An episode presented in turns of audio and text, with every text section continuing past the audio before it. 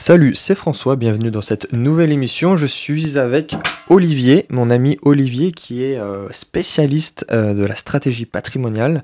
Je vais le, le laisser se présenter en quelques secondes ton parcours Olivier et qu'est-ce que tu fais de beau aujourd'hui? Bonjour François, je m'appelle Olivier, je suis riche à 30 ans. c'est bon. Non, je rigole. En fait, à 30 ans, j'ai décidé d'investir euh, en moi en devenant entrepreneur et pour la première fois de ma vie. Concrètement, euh, la première partie de ma vie d'adulte, entre 18 et 28 ans, entre 18 et allez, 29 ans en gros, j'étais euh, au service de l'armée de terre française et je n'avais aucune éducation patrimoniale et aucune éducation financière au sens de Robert Kiyosaki D'accord. et encore pire, aucune stratégie patrimoniale. Donc en fait, j'ai laissé passer entre guillemets 10 ans de ma vie euh, où j'étais, euh, j'avais plus ou moins un confort financier, un très bon dossier bancaire, à épargner 150, 200, 300, 400, 500 euros par mois parce que j'étais pas très dépensier euh, sur des PEL à 2%, des livrets A, des livrets de développement durable, des livrets toutes sortes de livrets bancaires. Et c'est assez marrant de voir que en fait, le pire, c'est que ma mère est bancaire. D'accord, Comme ouais. quoi. le paradoxe de la chose. Comme quoi, on peut être banquier et pas être investisseur. On peut être banquier soi-même et ne pas transmettre la base de l'éducation financière à ses enfants. J'en parle dans un podcast. Pour moi, la base de l'éducation financière, et quand j'ai ouvert ce livre-là à l'âge de 28 ou 29 ans, euh, c'est à ce moment-là que j'ai décidé d'investir en moi. Euh, c'est Robert Kiyosaki, euh, Père riche, Père pauvre. Mm. C'est ça qui m'a ouvert euh, l'esprit. Euh, le déclic, je l'ai eu moi sur la partie euh, vocation. C'est quand même un métier que tu fais, que tu fais par vocation, de servir. Le déclic, je l'ai eu tout simplement parce que j'ai été amené à avoir un, un de mes proches qui est décédé en Afghanistan. Et je me suis rendu compte que finalement, servir la France, c'est bien, mais à condition de savoir servir, se servir soi-même et servir sa vie, servir son patrimoine, protéger ses proches. Donc c'est à ce moment-là que j'ai vraiment pris la, la décision de, de faire un break initialement. Euh, il s'est trouvé qu'à ce moment-là, en plus, mon papa, donc, qui est originaire de, qui est un terrien, il était vigneron. Il a mis toute sa vie, entre guillemets, quand il était jeune, à 18, 19 ans, il a emprunté euh, des sous à la banque pour acheter des terres. Il les a travaillé toute sa vie, il a produit du vin toute sa vie pour rembourser ses emprunts. Alors, euh, c'était un effet de levier, mais en fait, finalement, il a investi dans son patrimoine Ouais.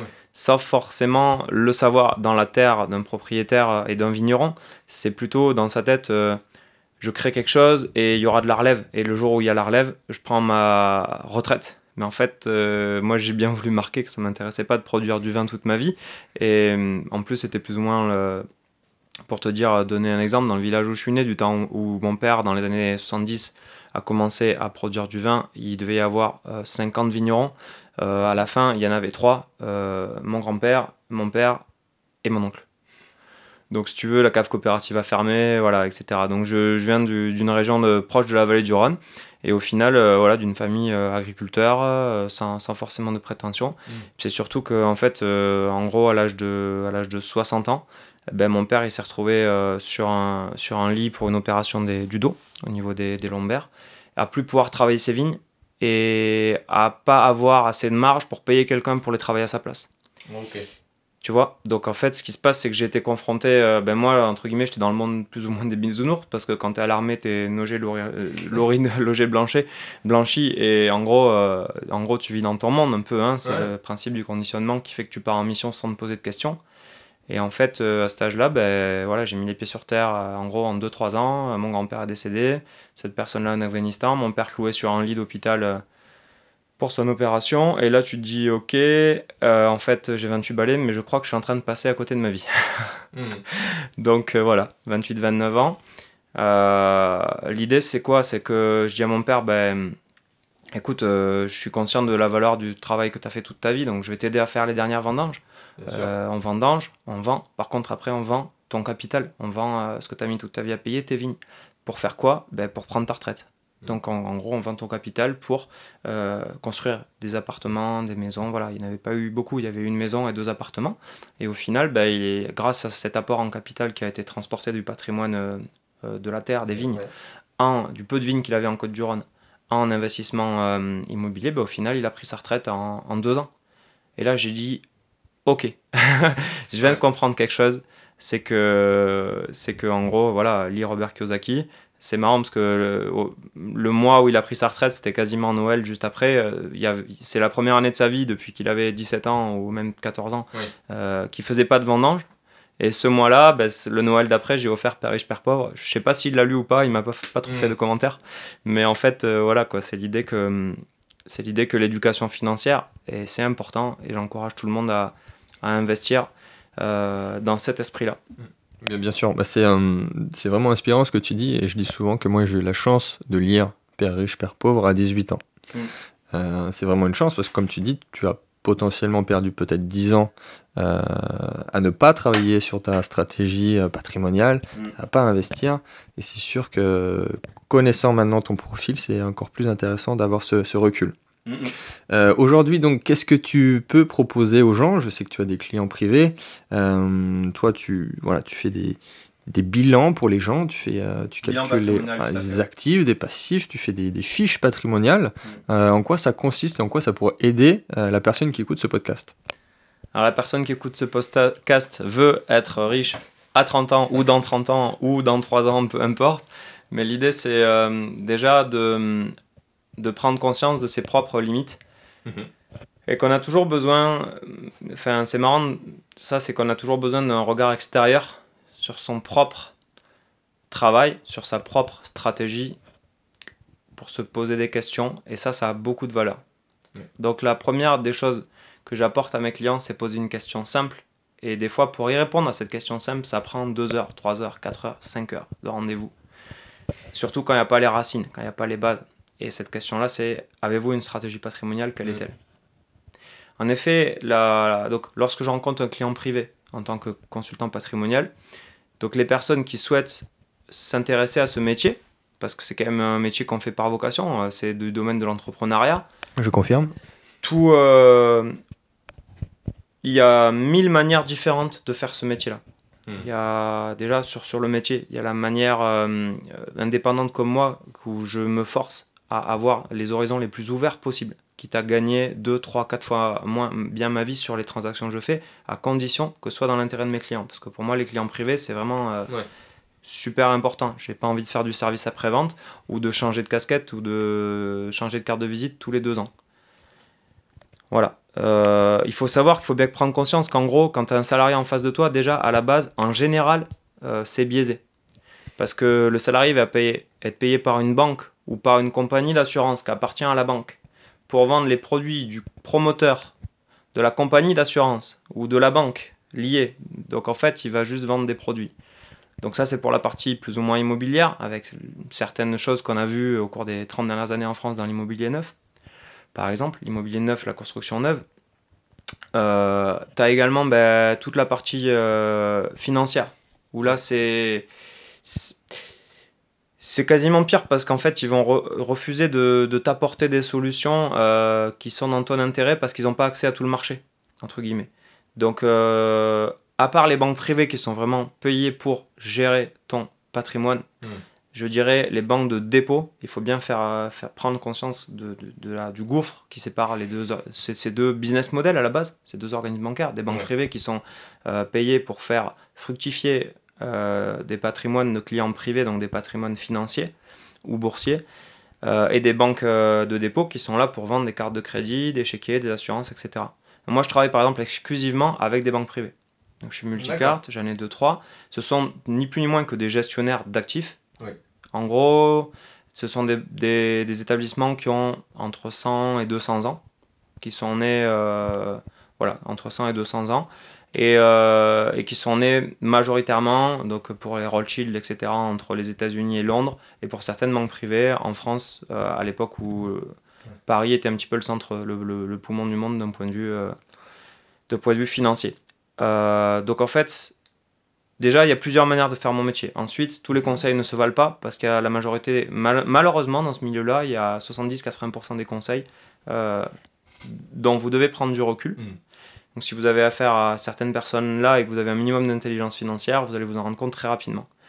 Et, ensuite, moi aujourd'hui, j'ai voilà, développé mon portefeuille, comme tu le dis, de clients privés, des personnes qui me font confiance, que je leur ai apporté euh, beaucoup de valeur, une stratégie patrimoniale, se remettre en question un petit peu des, des, des choses qui prenaient pour acquis euh, la, la, la, on va dire la pyramide de leur épargne, euh, la foi en la monnaie. Des personnes qui ont des 200, 300 000 euros de placement aujourd'hui en fonds en euros strictement s'exposent à plein de problématiques. Par exemple, euh, des personnes qui ont 100% euh, de leur capital investi sur une ou deux ou trois boîtes avec derrière toute l'épargne de leur plan d'épargne d'entreprise de toute leur vie. Hmm. On parlait tout à l'heure de salariés qui ont eu la chance de travailler et d'utiliser des plans d'épargne d'entreprise chez Total ou chez Danone ou dans d'autres groupes chez Vinci. Donc en fait, j'apporte de dire, ben voilà, voilà la stratégie patrimoniale, ou, voilà la technique, ou la, ou la, ou la, votre, ce que, quel est le résultat de ce que vous faites depuis un certain nombre d'années. C'est peut-être le moment aujourd'hui de, de diversifier votre portefeuille si on parle d'action. Hmm. Idem, si on parle d'une enveloppe d'assurance vie, d'aller voir euh, quels sont les coûts que vous payez, est-ce qu'on peut optimiser ça? Moi aujourd'hui, par exemple, j'ai créé une, j'ai créé une formation. Euh, dans le but, c'est d'utiliser au maximum le potentiel des assurances vie des banques en ligne. Donc ça, c'est disponible sur olivierpatrimoine.com. Euh, tout simplement parce que je considère que, en gros, soit quelqu'un a 20, 30, 40, 50 000 euros à placer et j'ai de la plus-value, soit quelqu'un a 500 euros à épargner à la base, à mettre sur une assurance vie euh, et 50 euros par mois, et du coup, il vaut mieux qu'il apprenne à gérer son épargne lui-même. Et on peut arriver à constituer, donc grâce au portefeuille des banques en ligne, un portefeuille pertinent. Donc j'ai comparé tout simplement ING, Boursorama, euh, Before Bank, et c'est tout, mhm. c'est déjà pas mal. C'est une bonne comparaison. On peut, on peut arriver à, partir de 1500, 2000 euros hum, d'épargne là-dessus, on arrive à faire quelque chose de correct.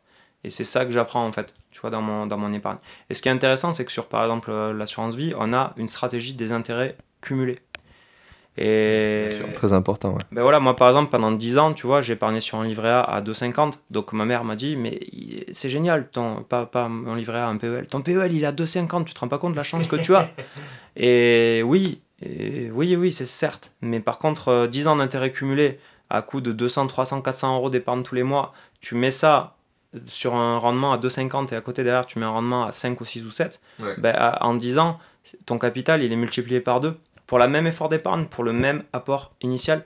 Et j'ai envie de te dire, euh, rien que parce que tu t'es posé la question, euh, qu'est-ce, qu'on, qu'est-ce que la, banque de dépôt veut me vendre ou qu'est-ce qui est dans mon intérêt, tu vois hmm. voilà. Sans parler du fait que si toi, euh, tu casses ta pipe, ton épargne qui est sur tes comptes bancaires, elle va être taxée en grande majorité par l'État. Et oui. Les frais de succession sur les comptes privés. alors que ce qui est sur des enveloppes bien définies, style PEA, style assurance vie, qui est protégé par de la législation, il y a quand même pas mal de marge. Hmm. Voilà. Donc comment je fais ce métier? Ben, Moi j'ai choisi de le faire aujourd'hui pour mes clients privés. Ou alors éventuellement de former des personnes. Donc des personnes, j'invite des personnes éventuellement à me, à me contacter si, si ce métier-là les intéresse. Savoir que moi aujourd'hui j'ai choisi vraiment de développer depuis Montpellier. Donc en gros je vais jusqu'à pour euh, éventuellement des partenariats. Tu vois, on, s'est rencontrés à Montpellier. J'ai un, un, de mes partenaires banque privée qui est à Nîmes. Euh, voilà, en gros Montpellier-Nîmes. Ça c'est pour mes partenaires et, euh, les personnes qui sont amenées à, vouloir évoluer dans ce métier-là. Pour mes clients privés, par contre, c'est toute la France. Mm. Je monte à Paris, euh, je vais à Lyon, je vais à Nice, je vais à, je vais à Hier, Toulon, notamment parce que j'ai un certain nombre de mes, de mes clients aujourd'hui, ça représente quelque chose comme 20% de mon portefeuille. ce sont des anciens camarades militaires, des camarades de promo, etc. Mm. Et là, je suis amené à faire du SAV. Euh, parce que pour différentes raisons, parce qu'il y a des gestionnaires qui font pas leur travail, parce qu'ils ont acheté des appartes en loi cellier euh, financés sur 10 ans. Donc euh, tu imagines la loi cellier quand il n'y a plus la réduction d'impôt, en plus financé sur 10 ans. Ouais. Voilà, il y, a plein de, y a plein de choses et là tu te rends compte que, c'est, que ça a beaucoup de valeur d'investir sur son éducation financière tôt. et encore plus quand tu es conseiller patrimonial et que toi-même tu remets en question la stratégie de ton entreprise et, ça te permet de prendre du recul par rapport à, tes services dans le cadre de, de, tes clients privés.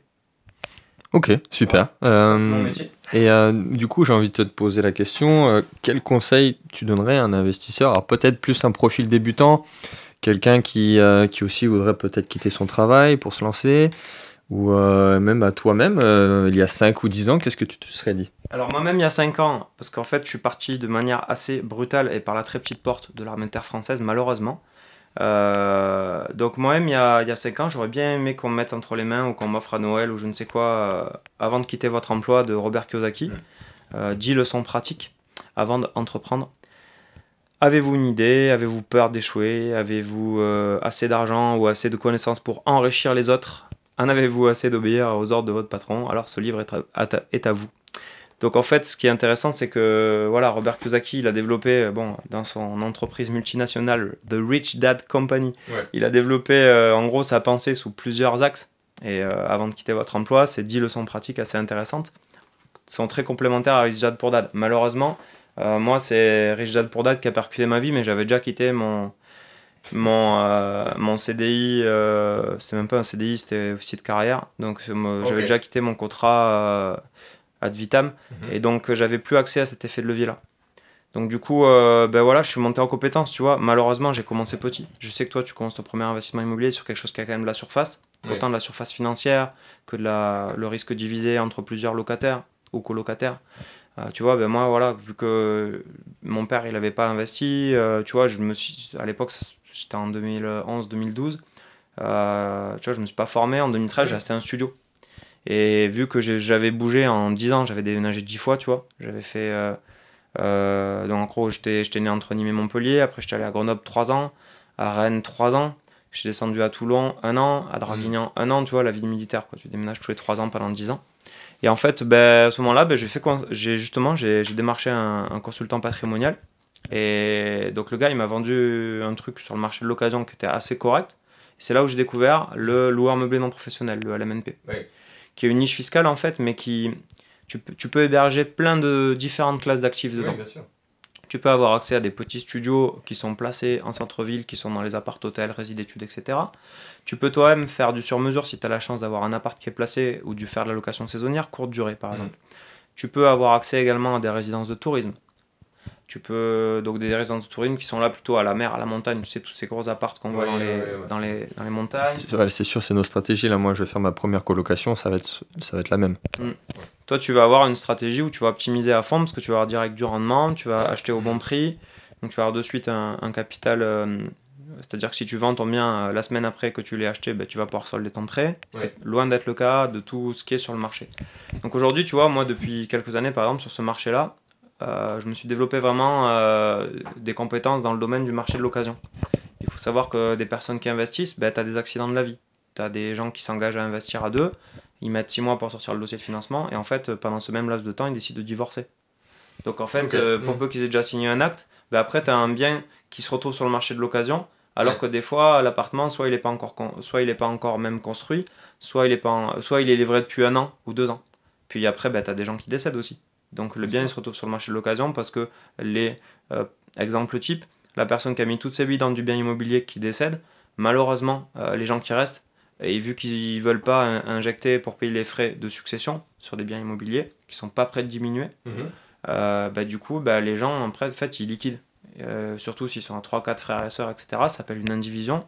Tu as fait, euh, voilà, tu as ton expérience là-dessus. C'est le cas pour mon bien, oui, effectivement, c'est une succession. Il y a quatre euh, frères et sœurs en dessous qui Voilà. sont en dessous, et En forcément, c'est même, enfin, pour moi, pour- au niveau de, du financement, c'est pas, c'est pas aussi facile que s'il y avait une seule personne, ça c'est sûr. Exactement. Donc en fait, euh, je sais plus trop quelle était la question initiale, mais concrètement, euh, quand tu découvres une niche comme ça, tu t'aperçois qu'au sein de la niche, ben moi je m'en suis aperçu, perçu en pratiquant, tu vois. C'est-à-dire que dans la vie de mon bien que j'exploite depuis 5 ans, mon premier studio, pendant la première année, j'ai eu affaire à Next City, c'est-à-dire que c'était une résidence étudiante fermée, verrouillée. En gros, ils faisaient payer les étudiants 400 euros, ils me refilaient 300 euros. Ouais. Après, euh, ils exploitaient la résidence depuis 20 ans, Next City, donc ils sont partis. Ils sont allés exploiter d'autres résidences ou ils ont construit d'autres résidences dans la ville de Nantes. Et donc, du coup, euh, j'ai récupéré un studio sans gestionnaire. Tu vois Donc, du coup, je me suis rendu compte que, en fait, le gestionnaire, depuis 20 ans, il y a quand même euh, genre 100 appartements dans la résidence. Il, il exploitait. euh, bah, il se prenait 100 euros de marge par mois euh, Mhm. pour, euh, pour fournir quoi Euh, Un petit hall avec des petits déjeuners. euh, une, une petit hall avec une, une machine à laver, Ouais. euh, une, une conciergerie en bas, tu vois. Donc ça fait quand même beaucoup de marge. Et je suis rentré sur le marché, moi, j'ai pris mon studio. Next City m'avait payé pendant un an, un an et demi, euh, tant qu'il était en gestion, euh, genre 300 et quelques euros. Moi, j'ai pris mon studio, j'ai fait de la peinture. Je suis monté à Nantes, c'était un peu l'expédition. J'ai fait de la peinture dedans, j'ai changé les rideaux, j'ai mis 2-3 coups de mastic dans la cuisine et j'ai impacté le marché. J'ai loué la première fois que je l'ai loué, je l'ai loué à 440 euros. Et ça s'est loué, tu vois. Bien sûr. Parce que euh, j'avais de la chance d'avoir acheté euh, le bon emplacement. Ça aurait été euh, dans une ZAC, je ne sais où, genre dans un appart-hôtel improbable à côté d'un Formule 1. là, tu peux être sûr que j'avais fait la plus mauvaise opération de ma vie. Donc voilà, donc en fait, c'est ça. c'est J'ai découvert l'immobilier avec ce, ce, conseiller patrimonial, en fait, qui m'a topé un mois avant que je quitte l'armée. Il mhm. Il m'a pas donné un mauvais conseil. Seulement à l'époque, il n'y avait pas autant d'informations qu'on peut en trouver aujourd'hui. Euh, même moi, j'étais pas autant connecté à, ni à l'immobilier, ni à, ni à, on va dire, à, la, à, toutes les informations qu'on trouve aujourd'hui sur l'immobilier à haut rendement. Donc du coup, le gars, il m'a dit, voilà, en immobilier, il y a trois règles, l'emplacement, l'emplacement, l'emplacement, et peut-être aussi l'emplacement. C'est la règle des trois E. Genre, en fait, il y en a quatre. Donc il n'y a que l'emplacement qui compte. Et je suis rentré là-dessus avec un petit appart, un petit 18 mètres carrés. Mon deuxième actif, ça a été un T3. Donc j'ai acheté un petit peu plus proche de chez moi pour pouvoir faire du, du rendement et pouvoir le gérer plus facilement. À l'époque, j'avais commencé euh, euh, à vivre à Marseille, donc j'avais acheté à Marseille. Après, j'ai déménagé à Montpellier. Donc le T3, il vit encore euh, aujourd'hui, ça fonctionne assez bien. Par contre, là, du coup, j'avais vraiment de la marge, tu vois. Et je me suis aperçu qu'en fait, tu peux, bah, quand tu prends un bien et que tu, que tu le fais toi-même, et eh ben, en fait, tu peux utiliser la niche du LMNP de la même manière que si un gestionnaire, tu vois. Mmh. Et euh, finalement, j'ai eu une opportunité, donc ça c'était il, y a deux ans, c'est pour mon, troisième bien. Euh, j'ai eu une opportunité sur justement quelqu'un qui venait de décéder, une indivision en face, une grosse liquidation. Le gars, il avait payé le lot à Toulouse 180 euh, 000 euros, je crois. c'est un peu particulier parce qu'il s'est fait rembourser la TVA entre. Donc, sur 180 000 euros, il y avait genre 30 000 euros de TVA. Donc, en fait, la valeur du lot, plus ou moins sur le marché de l'occasion, 20 genre 150 000 euros, tu vois. Donc, en fait, le lot, je l'ai payé dans les 120 000 euros. Euh, au prix du marché dans la zone Toulouse. Je sais pas si certains connaissent Toulouse-Saint-Michel. Donc en fait, euh, donc là-bas, moi j'ai acheté un appart du coup avec un gestionnaire. Du coup, je travaille pas. Euh, il travaille pour moi. Par contre, je suis conscient qu'il fait sa marge. Oui, bah oui. Tu vois, il fait de la location saisonnière à 100 euros le week-end.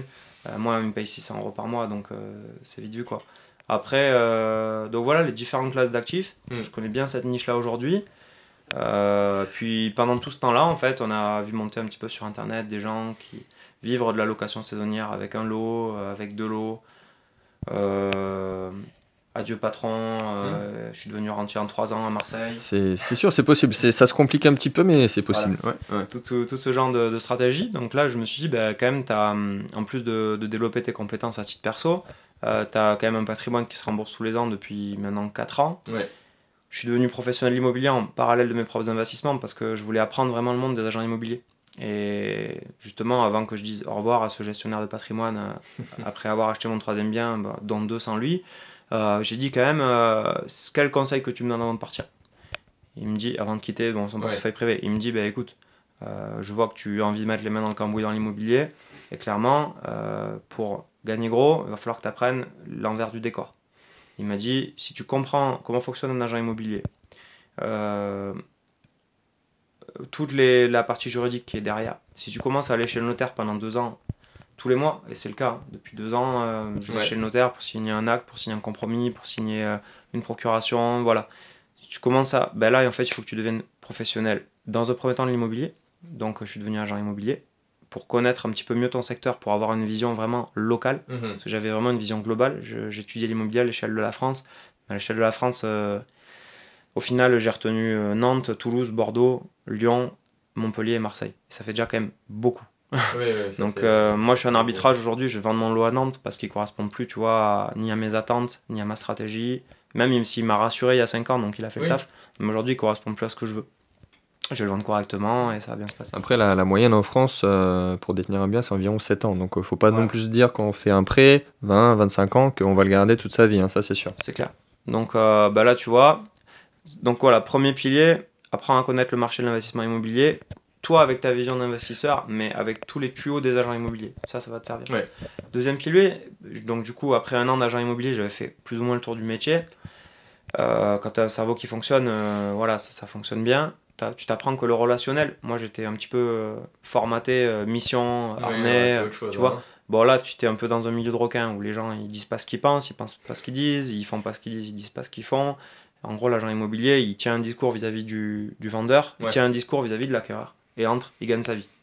Donc forcément, le mec qui est transparent, euh, euh, soit il est assis, il est chez lui et ça passe et tout le monde le connaît et il fait sa marge, soit euh, bah, il se fait enfler parce que les gens, c'est trop gros, donc les gens essaient de le contourner. voilà. Donc en gros, un agent immobilier, il, il est forcé de tenir un double discours et c'est comme, comme ça qu'il gagne sa vie. Donc il y a plein de petites techniques, je rentre pas dans le détail. Entre temps, du coup, je suis monté en. J'ai passé ce qu'on appelle l'IOBSP, c'est l'intermédiaire en opération banque et services de paiement. Ouais.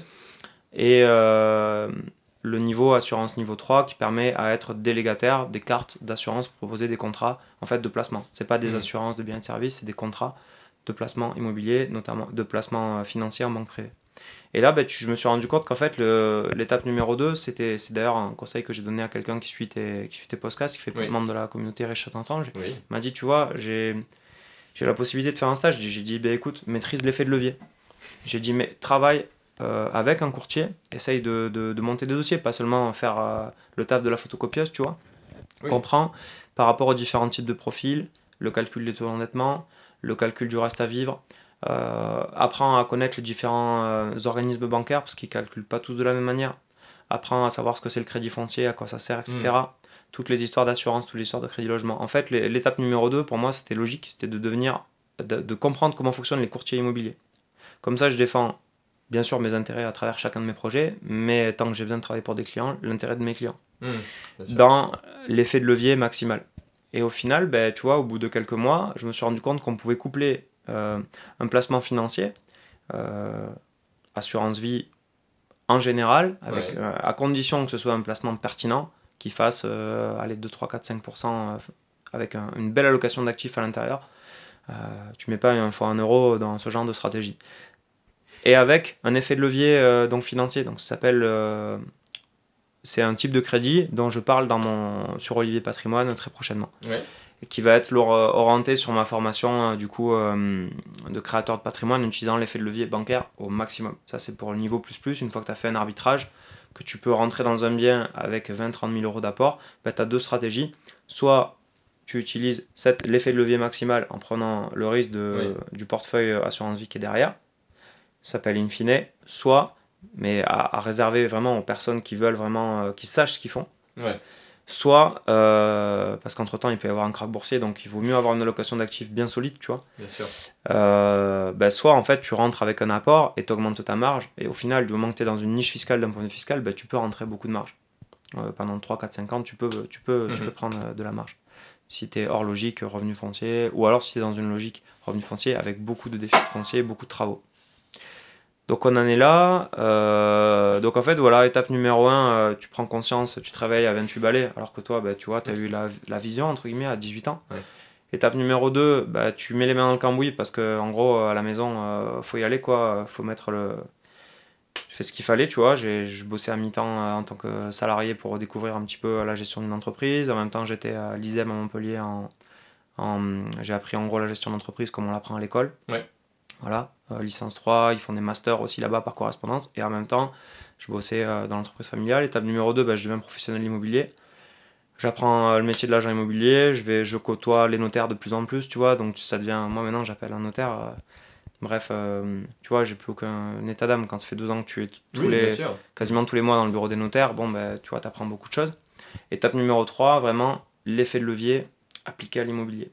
Et là, tu découvres vraiment plein de monde. Enfin, vraiment beaucoup de choses. Donc là, par exemple, tu vois, moi, au bout de 4 ans de recul, je suis déjà en arbitrage. J'ai un de mes lots qui a 4 ans que j'ai acheté avec très peu d'expérience et très peu de connaissances qui correspond plus à ma stratégie. Donc là, je vais le vendre. Et c'est intéressant parce que tu communiques sur le Bitcoin. Je me suis dit, euh, bah, tiens, je vois le notaire tout à l'heure. Je me suis dit, bah tiens, c'est rigolo. Alors, soit pour faire le buzz, soit vraiment si c'est une réelle opportunité, de, vu que je suis en arbitrage en plus, de communiquer sur euh, je vends mon appartement euh, qui a une valeur grosso modo de 70-80 000 euros. Euh, je le vends en bitcoin. Ouais. Tu vois? Et euh, Ce qui se fait dans certains pays. Hein. Alors apparemment, il y a une transaction qui est passée aux États-Unis. Il y a, il y a Dubaï aussi qui le font beaucoup. Mais les États-Unis aussi, ouais. Donc, euh, donc on va voir ce que, ça, ce que ça va donner. Bon, moi je vais faire une. Je sais pas comment je vais formaliser ça sur, le, sur, sur la publicité que je fais. À côté, je vais mettre bien sûr en relation avec, un, Mhm. on va dire, en concurrence, euh, mon annonce et les éventuels acquéreurs que j'aurai moi euh, sur, sur mon annonce avec, euh, avec un, mandat un mandat de vente classique avec euh, l'agence avec qui je bosse sur Nantes. Et, et voilà, quoi, c'est c'est intéressant de voir euh, ces deux stratégies-là, parce que moi aujourd'hui, personnellement, mon portefeuille, on va dire, investi plus plus, il est clairement investi sur des lignes de contrat d'assurance vie spécifiques qui visent, qui visent plus de 5% par an. Ouais. Voilà. Donc pour moi, ça c'est simple, c'est ma mission, c'est j'ai un capital, je le fais travailler à 7% et tous les 10 ans, je double mon capital. Ouais. Avec les, les intérêts cumulés. Ça, c'est un peu euh, l'éducation de pourquoi tu vises 7% et pourquoi tu vas chercher à protéger euh, le rendement dès que Mm. tu, dès que tu l'obtiens. Euh, Ça, c'est- la règle des 70. Quand tu divises euh, le taux d'intérêt, 70 par le taux d'intérêt, ça te donne le temps en année que Ouais. ça met pour doubler. Donc Ouais, c'est 70 divisé par 7, ça met ça. 10 ans pour Exactement. doubler. Exactement. Et ça, typiquement, c'est le genre de truc que je dis à ma, par exemple, euh, maman qui pourtant a bossé dans la banque toute sa vie. Mhm. Euh, tu lui parles de doubler son capital en 10 ans, elle te dit, mais euh, c'est une arnaque, euh, ça n'existe pas. C'est- à 7%, non, c'est pas vraiment une arnaque. Voilà. Donc en fait, euh, non, c'est juste les intérêts cumulés. Et sauf que quand tu es banquier et que tu comprends pas ça, malheureusement, c'est dommage. Ouais, Euh, ouais, pour ouais. toi, surtout pour toi, et aussi pour tes clients. Ouais. Euh, voilà. Du coup, euh, bah, tu as fait une bonne transition. Ça sera ma dernière question. D'une- D'un point de vue stratégie patrimoniale, Mm. les crypto-monnaies, euh, quel est ton avis dessus? Euh, Est-ce que tu auras deux, trois astuces, des conseils là-dessus J'ai fait une petite vidéo euh, dessus, Ouais. en 10 minutes, où j'ai levé, euh, j'ai levé 3 points. Euh, premièrement, en gros, euh, tu fais rentrer la crypto-monnaie, tu l'utilises pour scaler, pour, pour ce qu'elle te procure, une fois que tu maîtrises ton sujet, dans ta stratégie personnelle. Ouais, C'est surtout là-dessus que je veux t'entendre parce que Ouais. il y en a qui, qui partent un peu dans tous les sens, qui, qui font un all-in sur les cryptos ou qui prennent pas du tout en compte ce qu'ils peuvent avoir derrière, que ça soit l'immobilier ou autre chose, hein, mais euh, voilà. Donc en fait, quand tu as faim et que tu veux gagner très rapidement beaucoup d'argent, il vaut mieux euh, monter en compétence et vendre tes services très cher plutôt que de spéculer. Ouais. Une fois que tu as en gros ton épargne de sécurité et que déjà tu es sûr de ne pas être à découvert tous les mois, que tu n'es plus dans des logiques de Pôle emploi, de ceci, de cela, ben, tu as toujours autant faim, sauf que tu as un peu plus de connaissances, tu as, déjà vendu tes services. En gros, tu as, 5, 6, 8, 10 000 euros d'avance. Et là, tu peux te permettre de jouer. Et je, je dis toujours à mes clients, si vous voulez jouer, jouez. Euh, prenez en compte 10%. Hmm. 10%, ça veut dire que j'ai 10 000, je joue 1000. Moi, aujourd'hui, donc pour moi, euh, j'ai quand j'ai dit sur ma vidéo où est la valeur, c'est-à-dire que ben, on en a discuté un petit peu. Ouais. Euh, aujourd'hui, les gens qui veulent spéculer, ils ont le choix entre 800 lignes, euh, 800 crypto-monnaies. Des centaines et des centaines de cryptos. Euh, donc en fait, euh, bon, on est dans le domaine vraiment de la spéculation à très haut rendement. Ça se rapproche très très grandement de euh, vouloir gagner des millions seulement en spéculant. Et ça, ça s'appelle une bulle. Ouais. Plus ou moins. hein, euh. Ah, Après, on peut très bien jouer sur une bulle. hein. On On peut investir sur, une bulle, bien sûr. On peut aussi très bien se planter. Mm. Euh, concrètement, euh, là, il faut prendre conscience que l'effet de levier, il est à double tranchant. Tu vas avoir je ne sais quel organisme, Cofidis, Cofinoga, Natixis, qui font des crédits conso, qui vont te filer 5000 euros.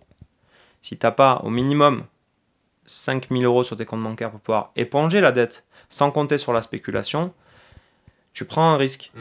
Et un risque dans le domaine financier, c'est dommage. Après, tu fais le même crédit conso, tu dis que tu achètes une bagnole, T'as 5, t'as- t'as- en gros, tu as, ton épargne de sécurité, tu as 5, 10, 20 000 euros d'avance sur tes comptes, ils sont là, ils sont sur tes livrets, etc. Tu veux jouer avec 5 000 euros, Ouais. j'ai envie de te dire, euh, fonce. Voilà. Mais dans ce cas-là, derrière, après, voilà, tu, tu, tu, tu envoies et tu, tu joues avec cette monnaie-là.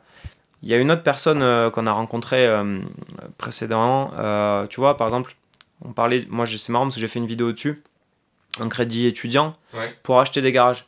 Ouais. Parce qu'un crédit étudiant, ça peut monter jusqu'à 20, 30, 40, 50 000 euros. À Paris, ça monte bien, ouais, Voilà. 50, 60.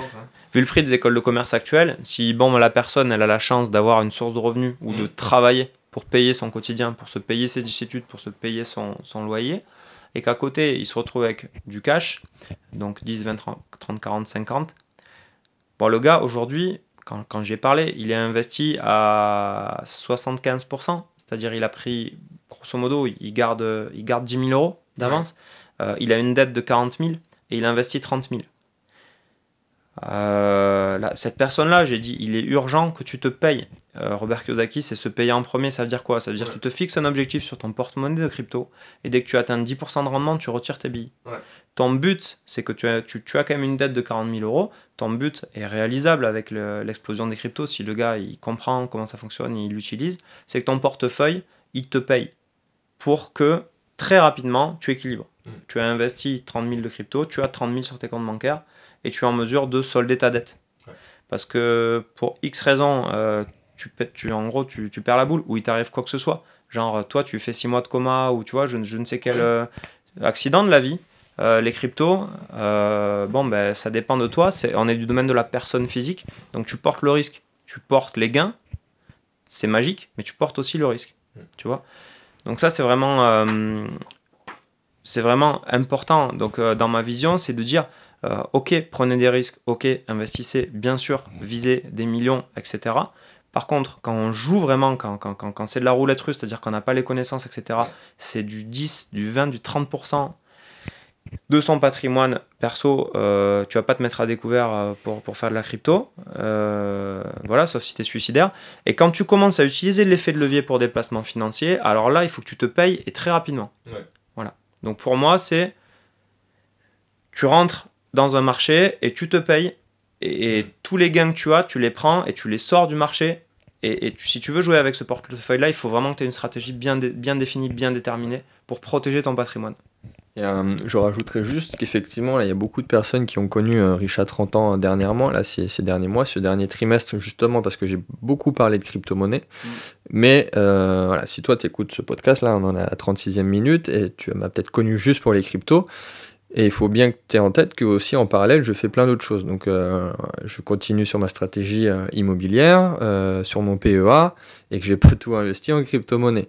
Donc on évite de faire un all-in sur les cryptos et on sécurise, on essaye de viser le long terme et on fait pas de bêtises, tout simplement. All-in, all-in, avec ton argent, si c'est ton argent et si tu as une source de revenus fixe qui te permet de vivre, parfait. Oui all-in avec effet de levier, ça commence à être chaud. Sauf si vraiment tu sais ce que tu vas en retirer, tu as un plan d'investissement et tu sais qu'en deux ans tu t'es remboursé. Mais ça, euh, bon, on peut jamais le savoir. Mm. Voilà. Euh, le dernier livre de Robert Kiyosaki est super intéressant là-dessus. Alors, euh, j'aimerais bien avoir l'avis de, Robert Kiyosaki parce qu'il prédit plus ou moins une, bulle, une crise immobilière, une crise financière, une crise de tout au vu des, rendements de la bourse des, des dix dernières années. Actuellement, là, là, avant 2020. Euh, j'aimerais bien avoir son, son avis là-dessus. Malheureusement, je peux pas l'interviewer à titre perso, privé. je vais essayer de, de, de, lui téléphoner, mais ça va être compliqué, je crois. Voilà. Donc, euh, donc voilà, donc, euh, voilà des, des, des, éléments importants, des éléments de, stratégie. Jouer avec 10% de son capital, mmh. sans état d'âme, pour le coup. attention à l'effet de levier quand il n'y a pas d'actif tangible derrière. Ouais. Voilà. Et, euh, et après, ben, bon, le bitcoin, les cryptos, etc., c'est, euh, ça fait partie aujourd'hui des investissements très hautement spéculatifs. D'où l'intérêt aussi de très bien se former aussi sur la technologie qu'il y a derrière. Exactement. Euh, voilà. Moi, j'ai une dernière question à te poser.